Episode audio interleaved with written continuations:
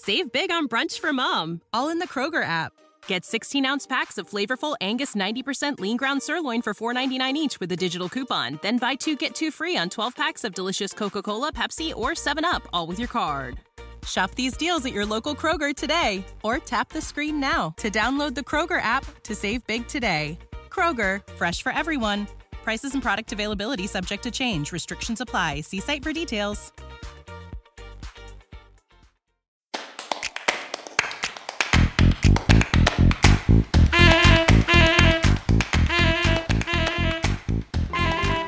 Hello, and welcome to What to Say When Things Get Tough, a podcast dedicated to helping you communicate more effectively in difficult situations, both personal and professional.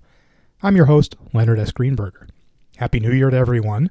We're going to get 2021 off to a good start with our first returning guest, Sherry Singer, president of Singer Communications.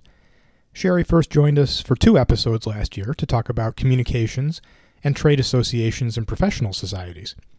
Today, we're going to look back on 2020 and discuss generally what communicators learned about their craft, and specifically what trade associations and professional societies learned about their organizations.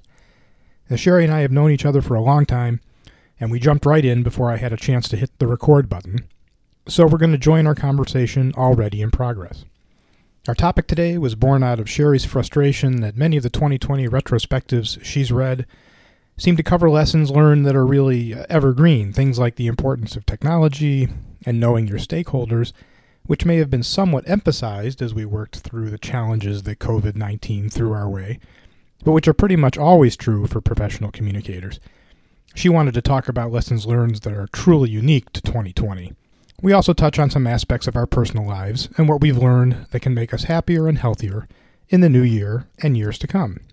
Right before I hit record, Sherry was describing what she hoped to accomplish during our podcast, and it sparked an analogy from my days as a rabid despiser of all things related to DC traffic. That's where you'll join us today, and I hope you enjoy the episode.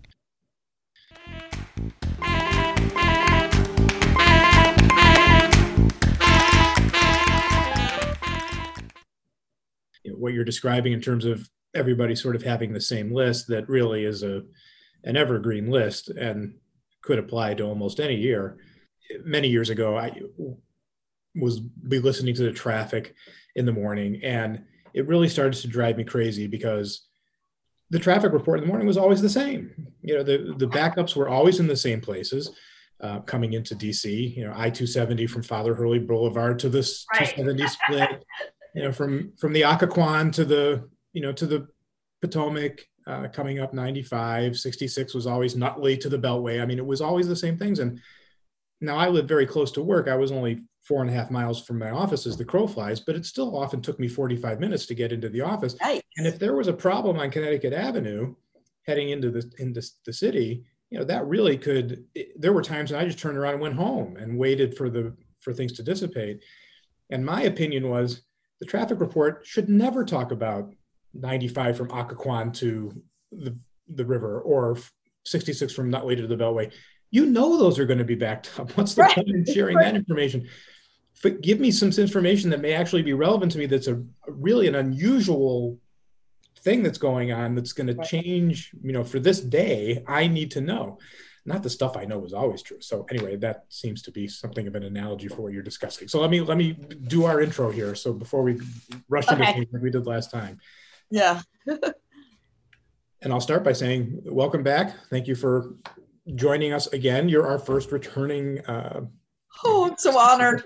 at, well, I'm honored to have you. When we last spoke uh, in November, we just had so much material. I wound up turning it into essentially two and a half episodes of, of the podcast. And there were other things we talked about both before that uh, appearance and then afterwards that we didn't get a chance to cover. So I'm glad you've come back so we can focus really on some of the things from, from your point of view that we've learned association professionals have learned about themselves in this uh, unprecedented and crazy year. And then also some of the things to think about as we turn the corner and head into 2021 with i think a lot of optimism with the vaccine coming and fingers crossed that that'll get distributed. And maybe by the end of 2021 at least from a from a public health point of view we'll be getting back to normal. So um, so thank you. Thank you for coming back. Thank you for having me. Uh, I know you you have shared with me uh, so four words that you wanted to sort of uh, base these uh, this uh, conversation around. So uh, let let's just jump into it. Or maybe did you want to start with the self care? Or well, I, I I wanted to repeat what you and I talked about offline, which is I'm going to try to have this conversation without saying unprecedented pivot or dumpster fire year. Um, I'm also going to try to do without the one liners that we all know. I know you and, and I, Leonard, just talked about this. And, you know, these things like know your clients or your members, you know, leverage technology, use data and statistics to guide your activities, provide value added for your members, use content in various ways, repurpose the content. Virtual is here to stay. Your clients or members are your community, engage them. If we didn't know those before 2020, then we certainly know them now. And there's really not a lot else we can say about them. So I thought it was more important to talk about the things that we may have learned kind of from the inside um, that definitely reflect on how we moved through 2021 and how we might move through 20 i'm sorry how we move through 2020 and how we might then move through 2021 so um, one thing that i thought of that really was on a lot of the lists that i looked at but i think it's worth mentioning here again is self-care because I find that I'm usually pretty good about self care, but in 2020 in march my nail and hair salon were closed. My favorite upscale restaurants not open for dining inside. So if i bring it home it's not the same experience. It doesn't feel like self-care. It feels like carry out um, when my massage therapist retired in March, so I couldn't get a massage. I can't visit the beach because no one on the beach, at least this summer on the beach I was visiting, was wearing a mask, even though it was mandated. Um, I couldn't take Pilates. I can't walk with my neighborhood walk group. So, how am I going to practice self care if I can't do any of those things? 2020 was also supposed to be a year of me personally giving back. And from January to March, I was in a grief uh, volunteer training class. Mm-hmm. And then the center closed two days after I graduated from the course. So, again, it's like I'm trying to do all this self care and, you know, focus on how I can give back. And I wasn't able to do any of it. So self care for me wound up taking on a really, really different meaning. Um, I'm doing things for myself, by myself. And I have to say, I'm thoroughly enjoying it. And one of my uh, association clients said to me when we were talking about Thanksgiving on a call, Oh, it's nice that you're able to look at it from a more positive perspective. But I swear, this Thanksgiving alone, I loved it. I cooked for three days and I made all the items that I like to eat. I ate at seven o'clock at night, not at 3 p.m., which always left me starving at nine or 10 o'clock at night. I watched a movie I wanted to watch. I didn't have to clean my house or stress out the company was not going to like the food I made. I didn't have to travel to help my dad and his completely nutty wife, who freaked out about every last detail asked me about the time she threw a chair at my dad's head on Thanksgiving Day because her cousin was bringing an extra person to the 30 people that were already attending. But that's a whole different conversation. so today, self care means to me turning more inward and allowing myself the time and the space to think and to feel and to be creative and to relax. What a concept. So, um, that's all I have to say about self care. Are you finding that self care is different for you, Leonard, in this day and age? You know, as you were talking, I I, I don't usually think in those terms, uh, but to me, um, self care hasn't really changed, and and if anything, uh, this year has made self care easier for me. And I say that because my self care has always been to sort of go, go off on my own and engage in, you know, sort of quiet activities by myself. So I, I love to read. Uh, I love to sit in front of, you know, the TV and binge watch a, a show like 30 Rock that I've already binge watched many times before, but still love, love it every time. Uh, I like to run and exercise. So a lot of the things that I do really are, are things that I've always done on my own. And if anything, this year has taken some of the pressure off of feeling like I need to be doing more um, extroverted things. so um, it, has been a bit of a blessing. It's funny, my brother is sort of the same way. Um, from our point of view, the fact that we've been told to stay in our homes and not see anyone and not be social has really almost made life a little bit easier.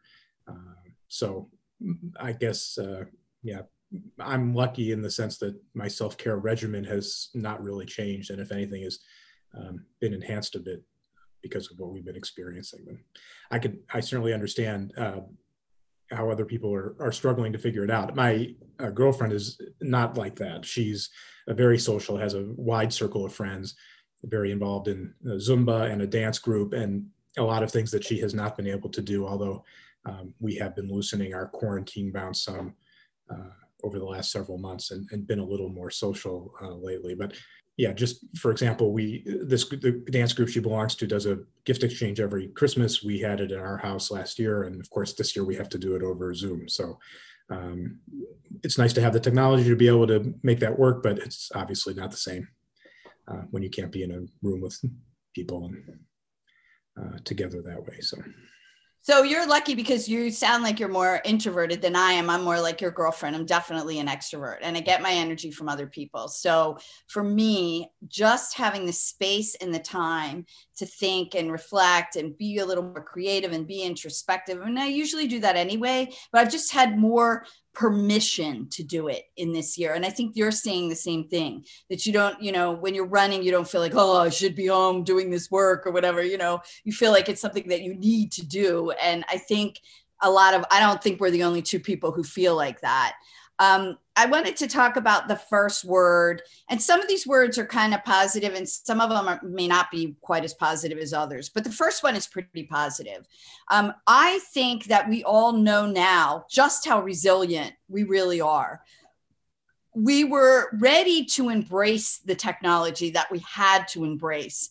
Um, and we know that because since 2007, there's 500 times more data available to us on a daily basis. There's 100 times more people on Facebook than in 2007. There are 25 times more connected devices. There are 30 times more broadband connections. And this is all in 2020 before COVID and since 2007. So, like it or not, we had the technology to be able to move into this virtual world. We just weren't in in a position that forced us to do that until COVID. So that's kind of a good thing.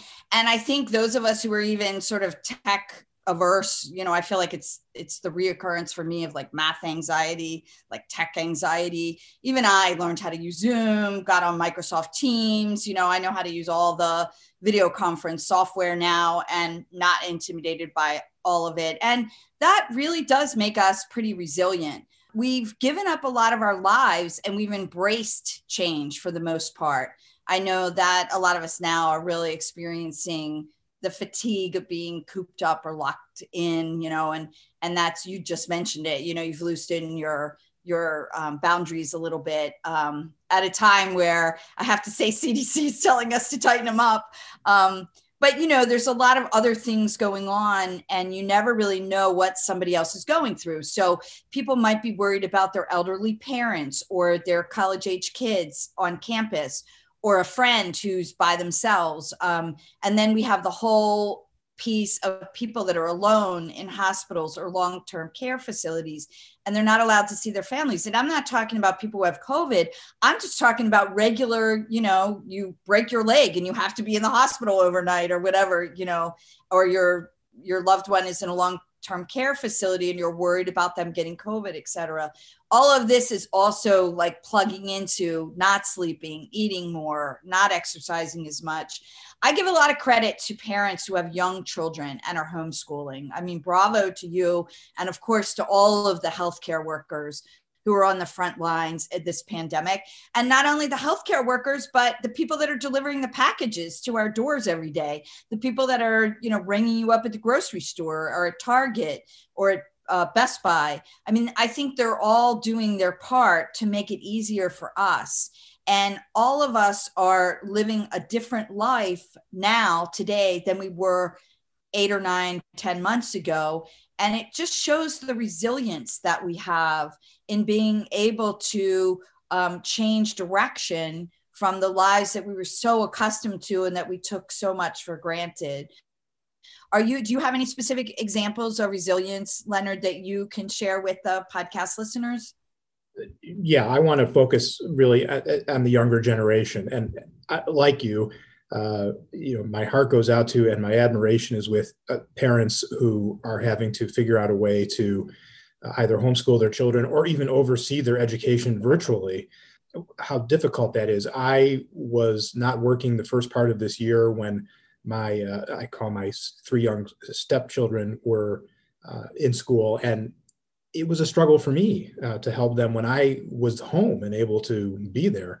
Uh, now this fall, things are a little bit better just because Montgomery County here in Maryland has gotten their act together, and uh, you know, God bless them for figuring out a way to make this all work, even in the face of the pandemic.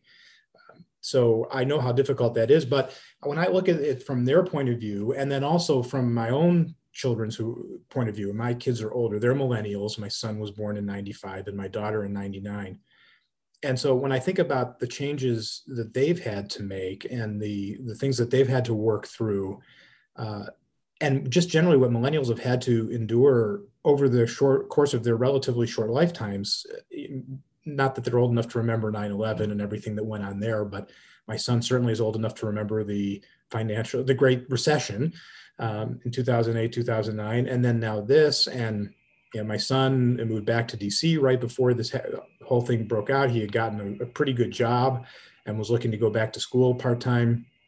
And uh, his job was in the catering business. And of course, it just went away overnight when this thing descended upon us. And so now he's back in school full time um, at Maryland and finishing up getting his bachelor's degree. So, yeah, yeah, and just the way the the younger people that in my life anyway have have adjusted to this new normal and how resilient they've proven to be uh, is very impressive.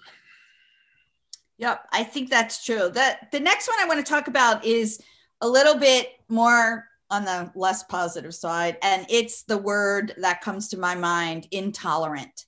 And I don't know about you, Leonard, but I found myself yelling at my TV through these, you know, political and other, you know, interviews, expert interviews my heart broke to see, you know, black and brown Americans, um, you know, uh, arrested for protesting, shot for largely no reason. I was embarrassed that foreign officials literally were turning their back on the leaders of our country and laughing. Um, I'm really angry at those who say, still believe that COVID is a hoax. I read something recently on Facebook where a guy was actually dying in a hospital telling his nurse it wasn't COVID and he was going to be fine.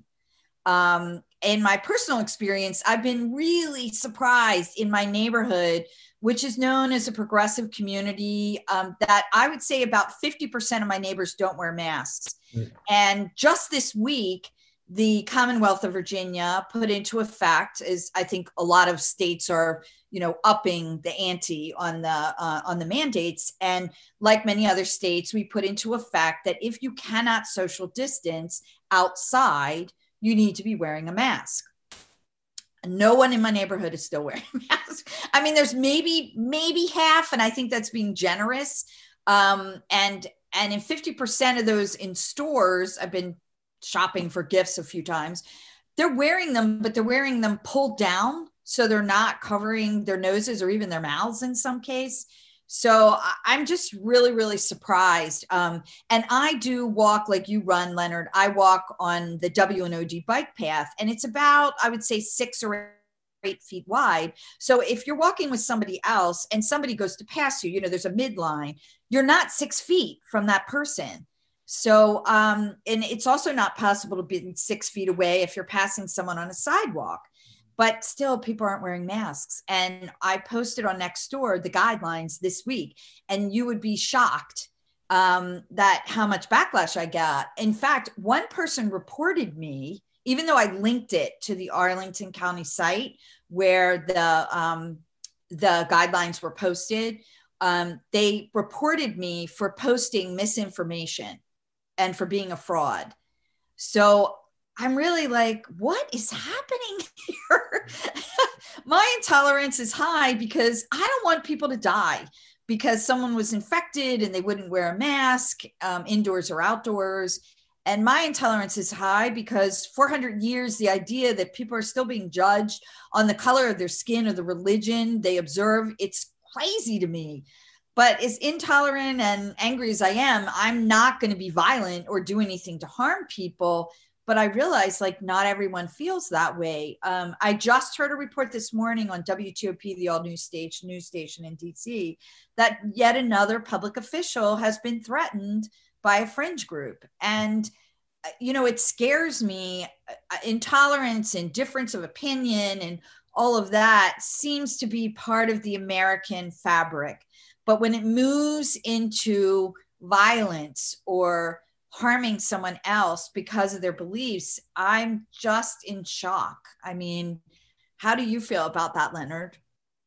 Well, uh, there's several things. I, I, I, guess in, in my neighborhood, at least, I, I have to say that it's very rare to see someone who's not wearing a mask uh, in the stores around here, the grocery stores and things. So from that point of view, I think people are being uh, much more tolerant, much more thoughtful about um, their neighbors and their well-being.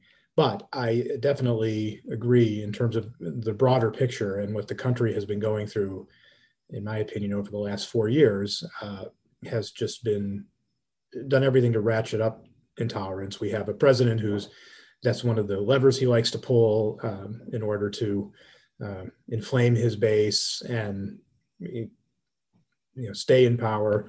Uh, and it, it really is very sad. There's been so much going on this year of course, with COVID being at the top of the list, and then the you know the economic devastation that has come along with it.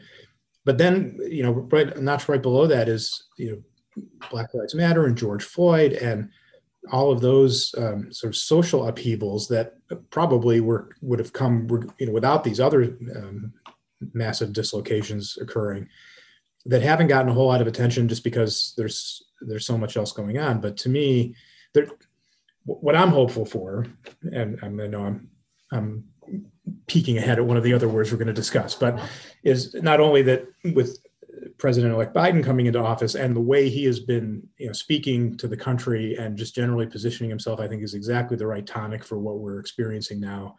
And even if you know there are still going to be millions of people who will never accept him as a legitimate president, at the very least, he, unlike his you know soon-to-be predecessor, uh, he is everything he's doing is aimed at, at ratcheting down the intolerance, which I think is exactly what we need. But to me, everything that's happening in the social front in terms of that, I'm hoping will lead to better things in the years to come. I know just personally, and now I'm going to go off on a bit of a tangent here, but you know, I always considered myself to be pretty woke, as they say. You know, I don't think of myself as being uh, in any way racist or judge people uh, in any way other than by the content of their character. But I really I realized when those uh, you know, protests erupted and things really got to be uh, you know, pretty dangerous there that you know I really didn't understand what a lot of people are going through you know, in this country. I and and one uh, concrete example of that is I'm from Cleveland, Ohio. Uh, I'm a sports fan, a fan of all the Cleveland-based sports teams. I never I wasn't vehemently against it, but I also did not support changing the team's the, the baseball team's name, the Cleveland Indians, because I just didn't think that that should be offensive, or if it was offensive to some people, well, you know, that's okay. I, I have a different opinion about the Washington Redskins. To me, that was obviously offensive, but but that changed my whole mind, and my mind about it, and I realized, you know what, it, we've got to change a lot of things um, in this country, and so I, my my eyes were opened, and I hope a lot of other people were moved in the right direction or we're continuing to move in the right direction uh, when it comes to that kind of uh, thing. So. Yeah, I took a deep dive into trying to understand more about it. So I've read um, a couple of books. Um, there are also some association resources. Um, one that I know that I've um, listened to is Text to Table with my friends Dante Shannon and Michelle Clemens, Clements and Irv Washington and Sean Boynes, and they bring in different people and they talk about what it's like to be a person of color in the association community. And that's been helpful to me. But even some of the other things that I've done on my own, like Busboys and Poets in, uh, they're in DC and Arlington, they've had a Zoom thing every Friday night talking about this and I've I've tapped into a few of those and um, just a few other DEI kinds of things because I I you know like you was raised in kind of a suburban cradle of white privilege and i don't even know what i don't know you know? Like um, on one of the things i was listening to it was women it was text to table but it, it was women speaking black and brown women and they were talking about hair issues you know? And i was like i never even thought of that. Like i you know i have my straight Caucasian hair and I blow it dry and that's the end of it, you know. But just being aware on that nuanced basis of what it's like to be not me, you know, and to to walk in somebody else's shoes. I'm so appreciative of those in the community who have stepped up. And obviously I have a lot of personal friends that I've asked what I think are really dumb questions too, but I don't know. And they've offered to answer the questions. You know, they said, listen, if you have a question, reach out to me. And I've done that because I don't know necessarily what the right thing is or who I'm going to offend. But before we go too far off of this, um, and I do want to get to our last term of hope, um, I wanted to talk a little bit about what I mentioned earlier that I don't think a lot of us are really recognizing what we're going through. Um, Black Lives Matters is part of this as well, um, and it's grief. And when we talk about grief, because as I mentioned before, I had just been through training from January to March of 2020 to become a grief support volunteer. I'm not a counselor. I'm not, I don't have a licensed social work degree or anything, but I was trained over a three month period. And I think it's like 200 hours of training on how to talk to people who are, have lost a loved one. Um, and all of the lessons that I learned in those three months really came into play here um, because people have huge losses in the last 10 months that they might not even be focused on um, a loss of a loved one, the loss of communications between um, groups, you know, and, and the ability to get together in person, worry and anxiety, the loss of a job, worrying about your income, whether you're losing your job or not.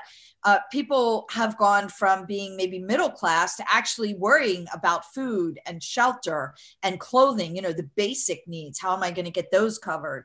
Um, school is another issue. And now it's coming out that um, kids who are being homeschooled, a lot of them are not doing as well in their homeschool environment. So there's a loss of education or the ability to be in a classroom and learn.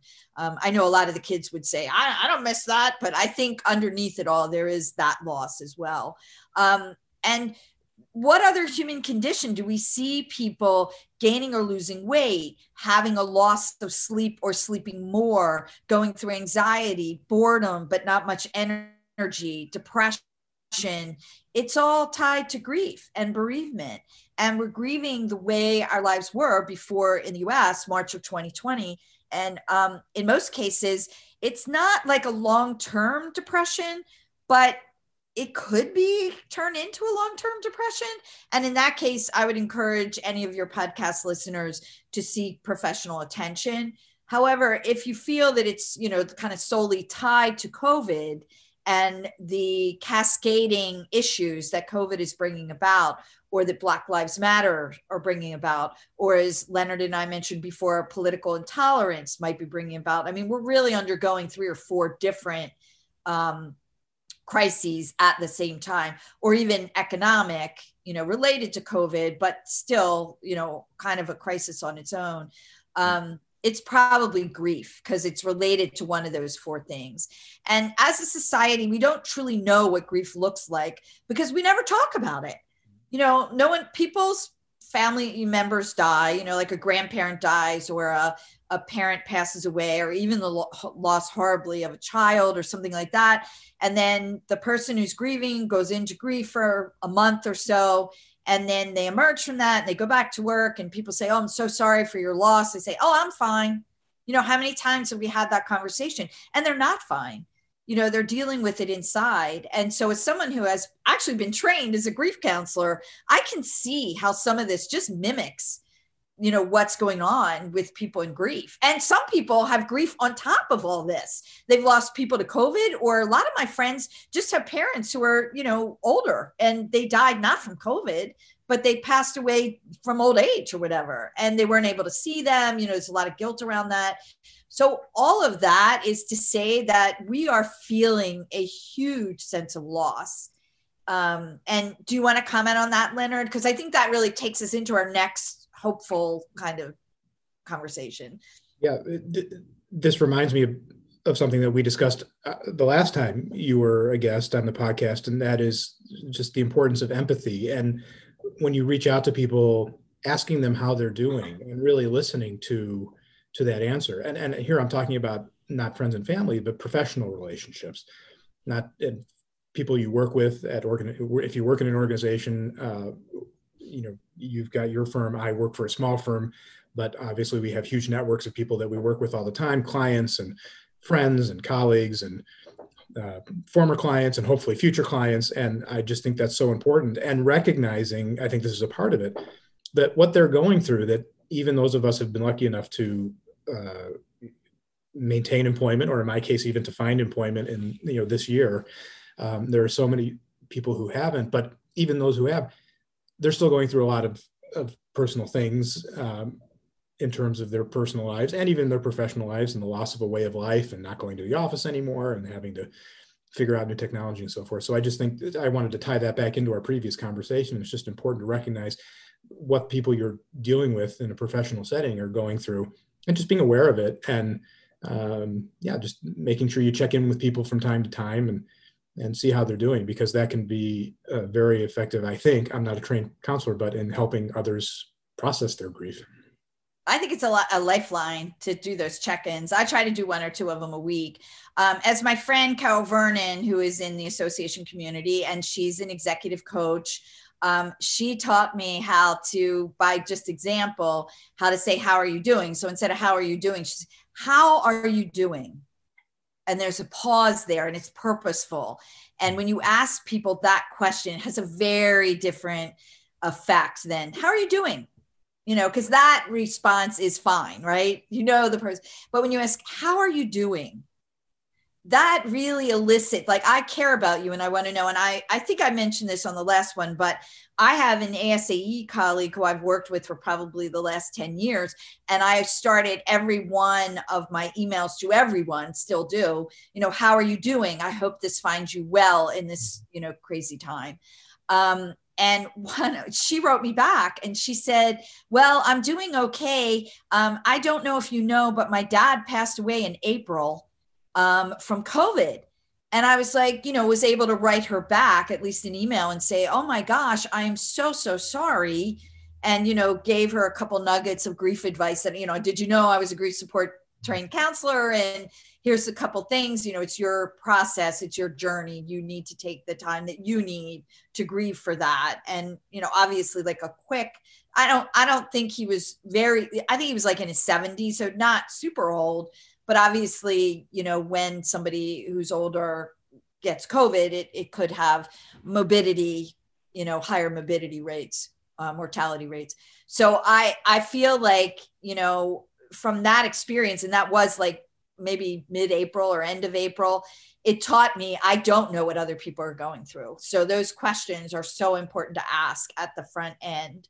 Um, and then you mentioned the idea of hope um, and I did kind of want to, you know, talk a little bit about that in this last section of the podcast because I really think that, you know, we have a new administration, whether you voted for that administration or not, it is going to bring change into our country. Um, it was it felt a little ironic to me i don't want to get into a political discussion but i will just mention it felt a little ironic to me that the way things had played out, right? Because in 2016, Joe Biden being the vice president of the United States and Obama not being President Obama not being allowed to run again, the natural progression of things would be that Joe Biden would run.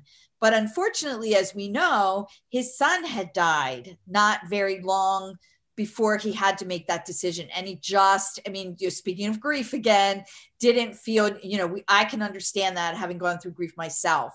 Um, didn't feel that he had it takes a lot of energy to run a presidential campaign. I know i've worked on a lot of local campaigns and even the local campaigns take an unbelievable amount of energy from everybody who's working on the campaign particularly the candidate. And to crisscross the country and to you know give a message of hope and he just wasn't up to it and so he stepped back and hillary clinton stepped forward and we know the outcome of the 2016 election. And when um, Joe Biden got the nomination, the Democratic nomination, there were a lot of people within the Democratic Party who were like, he's too old, he's the stodgy guy on the hill, he's been in the Senate 30 years or whatever, however long it's been. It's been a long time. I think more than he was elected when he was 30. I didn't even know that until recently. So it's been decades, you know, he's part of the stodgy old machine and whatever but I felt that he was the exact right person at the exact right time, and that Kamala Harris, exact right person at the exact right time. We need Joe Biden has always been, we've always seen pictures of him, even when he wasn't my senator. You know, you would see pictures of him embracing people and listening to their stories and going off script to express empathy and I think that's exactly what we need right now. And to have a woman who's of color and not of one color, but of two colors is awesome. And not only that, you and I will appreciate this. Her husband is a Jew from Brooklyn. So, so I mean, we really have like a diversified, and he's choosing people on his uh, cabinet the the first time many for many people that they will be in that central that that inner circle in the white house be represented there. I think this is exactly what we need right now. And i think like him or hate him he's bringing a sense of hope a sense of empathy a sense of compassion into the leadership of the united states. And we need that desperately at this time. Yeah i, I agree. I I think the the the man, the person, and the moment have really come together here, and certainly of the uh, people who were running for the Democratic nomination, many of whom I admire. Uh, to me, uh, we picked the right one, not just because I think he was uh, maybe the one who was capable of beating Donald Trump, which was my personal preference, but I think also just in terms of his personality, his life experience. Um, you you won't you cannot find somebody who has lost as much as he has over the course of you know his life. As you mentioned he was elected as senator as a 30 and i think most people know he lost his wife and young daughter in a car accident not long after his election before he was even sworn into his first term and then his son dying uh, four or five years ago of cancer. I mean you know he's been through it. And talk about somebody who just embodies hope. You know it, it, it he persevered. He he grieved the way he needed to and boy did he show resilience. I'm tying all the words in here. I mean he really he really you know embodies all of that. And i think and i hope that uh, that's exactly what what the country needs and uh, and that he'll be able to deliver uh, in a way that will just just calm things down for a while and maybe bring people a little closer together. At least things will be moving as in my opinion in the right direction instead of in the wrong direction so the one thing that I learned about him during the DNC, the Democratic National uh, Convention, and I watch both conventions, so I like to be informed on both sides, was the fact that when his grandchildren were talking about him, he calls each one of his grandchildren every day mm. on the campaign trail, off the campaign trail, just to check in. You know, how are you doing? What's going on? You know, just just a two minute check in. And that really impressed me because, you know, people don't even do that with their own children, their grandchildren. So I was really, really impressed with that. And I think it shows his character as being real and true. He's not faking it. This is really the way he is. He really cares that much, not only about his own family, but about your family as well you know, I think that extends. Um, let's switch topics just a second and talk a little bit about the vaccine, because I think the vaccine also ties in some of the words that we talked about before. I worry about the two vaccines, you know, people not getting the second. I think the vaccine is hopeful. I put it in the hope category because I'd like to think that it's hopeful and brings us to closure, at least on this particular chapter, and also showed a lot of the elements that we talked about. The, how resilient were these? I was watching something the other night that talked about how the vaccine got to market I think it was on ABC, and it was um, it was a new special, and they were talking about how they were ready to deal with this, just like we were all ready in our homes with the technology. They were ready to roll this kind of thing out. They kind of knew from Ebola that something like this could happen, and they were kind of gearing up, not for this specific vaccine, but for a specific vaccine uh, to have to be able to produce it um, in large quantities. And so all of that to me is like so hopeful and so um, resilient. And and then the only thing I worry about a little bit is the intolerance piece. Because if only 50% of the people, let's say 50% of the people are willing to wear masks, is that the same 50% that are going to get the vaccine and then other people are not going to get it? And I worry about that. You know, I'm hopeful that it'll be like the flu vaccine or something that everyone realizes they need to get it and they will get it. Um, it worries me also just from a health communications perspective, because I think you know a lot of my clients are in healthcare. Um, that if people have to get two shots, how many people are just going to get one and say, I'm not going back, or I'm busy with work, or, you know, so I'm a little worried about those two factors. Well, especially on the, on the two shot vaccine, if people get sick from the first one, which can happen, of course, when you uh, inject live virus. It, the whole idea is to boost your immune system, and it may be that some people show some symptoms. I don't know if we ever talked. We spoke about this, but earlier this year, uh, I got. I'm at the age now where I my doctor recommended I get the shingles vaccination. So I went. That's also a two shot course, and I went and got the first one. And that evening, I w- got sicker than I really can never remember being in my life Of course, for a little while, I was worried that it may just coincidentally have been COVID that I was getting. You know, it wasn't the shot itself. Fortunately, although it was an awful night, by the time morning broke, I felt much better. And I'm I'm going to go get the second shot, but I'm not looking forward to it, and and I'm putting it off uh, until uh, you know maybe even until the spring which you can you have just have to get it i think within six months of the first shot. But yeah particularly if, if this one makes people sick are they going to go back for the second one? A couple of things there. I, from a communication standpoint my firm also does a lot of work with uh, in the healthcare field particularly for uh, hospitals and uh, senior living centers and assisted living facilities and that kind of thing and I think that the uh, the former presidents, when they announced that they were going to publicly have you know get the vaccine, I thought was a terrific way to communicate the importance of it and to demonstrate to people um, that it needs to be done, that it's safe. And we have uh, reached out to some of our clients to urge their leaders to do the same thing. So, you know, the CEO or chairman of the board of the hospital should publicly, you know, go on a local television station and take the shot. So, hopefully, that will help. I think also, and this is of course a policy decision, but and I have to credit my mother with giving me this, this idea you can't force people to take the vaccine. I suppose it's within their rights to refuse it, but it should be a lot like driving a car. If you don't get the vaccine, then you don't get the little card that says you've had it, which allows you to go into the grocery store or to go to a restaurant or to do all of the right. things that we all want to go back and do.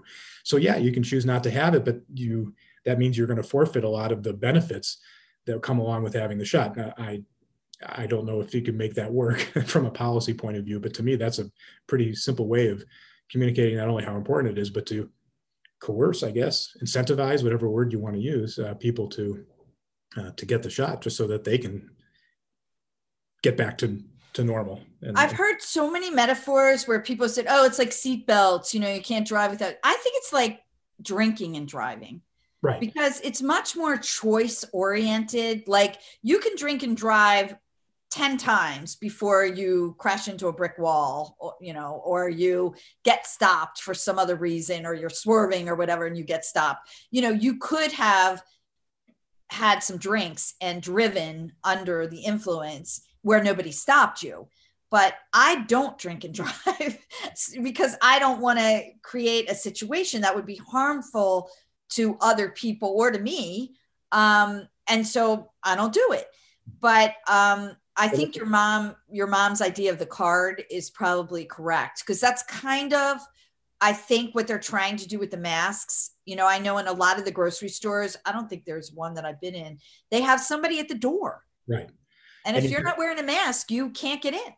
And we've all seen the the footage of people who, you know, who march in there maskless to defend their right to do so and I think you're right. It is analogous to drinking and smoking, both of which you are free to do as much of as you wish in the comfort of your own home. But you are not allowed to smoke in public because that's dangerous to other people. And you're not allowed to drink and drive because you're putting other people in danger. So yeah, to me, that's those are both good analogies in terms of uh, how to explain, how to communicate why a vaccine is important. So, getting back to the hope, the word hope, which I did want to kind of end on because I think it's a positive word.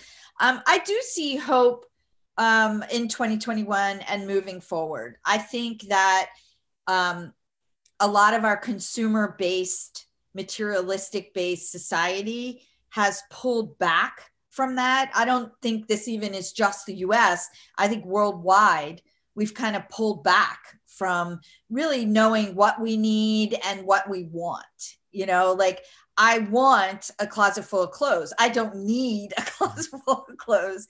So, you know, um, and and many other things. So I think it's people are reprioritizing. And in my opinion, it's hopeful that they're reprioritizing, putting non-material things and in hopeful things at the forefront family health um, exercise, you know, just living a healthy lifestyle, um, eating well, you know, all of that. It, and it feels to me like we're moving into, or we've taken a step, not that we've all moved into this category, but we've moved away from uh, conspicuous consumption and into value based living.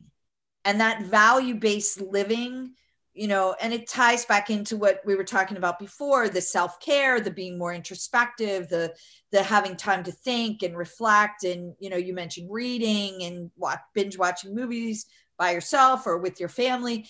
It really gives you a different perspective on what's really going to make you happy in the long term and a life worth living.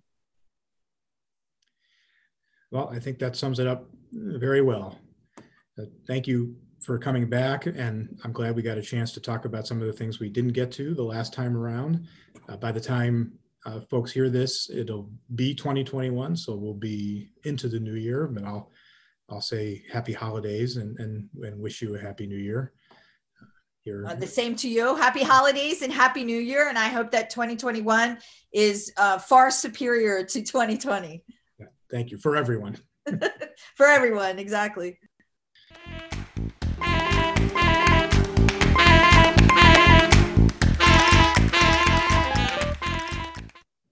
You may have noticed that we have new podcast art for the new year, and I want to thank my daughter, Rachel Greenberger, for designing it.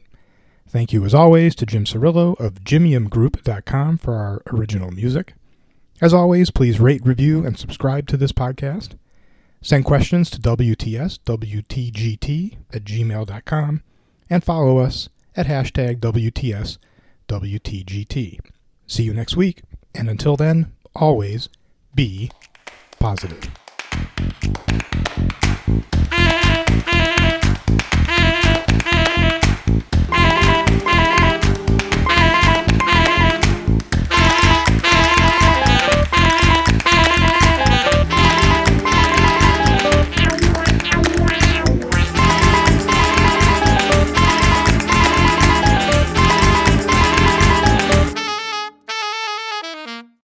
Save big on brunch for mom, all in the Kroger app.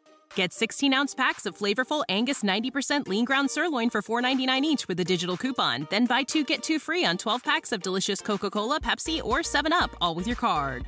Shop these deals at your local Kroger today or tap the screen now to download the Kroger app to save big today. Kroger, fresh for everyone. Prices and product availability subject to change. Restrictions apply. See site for details.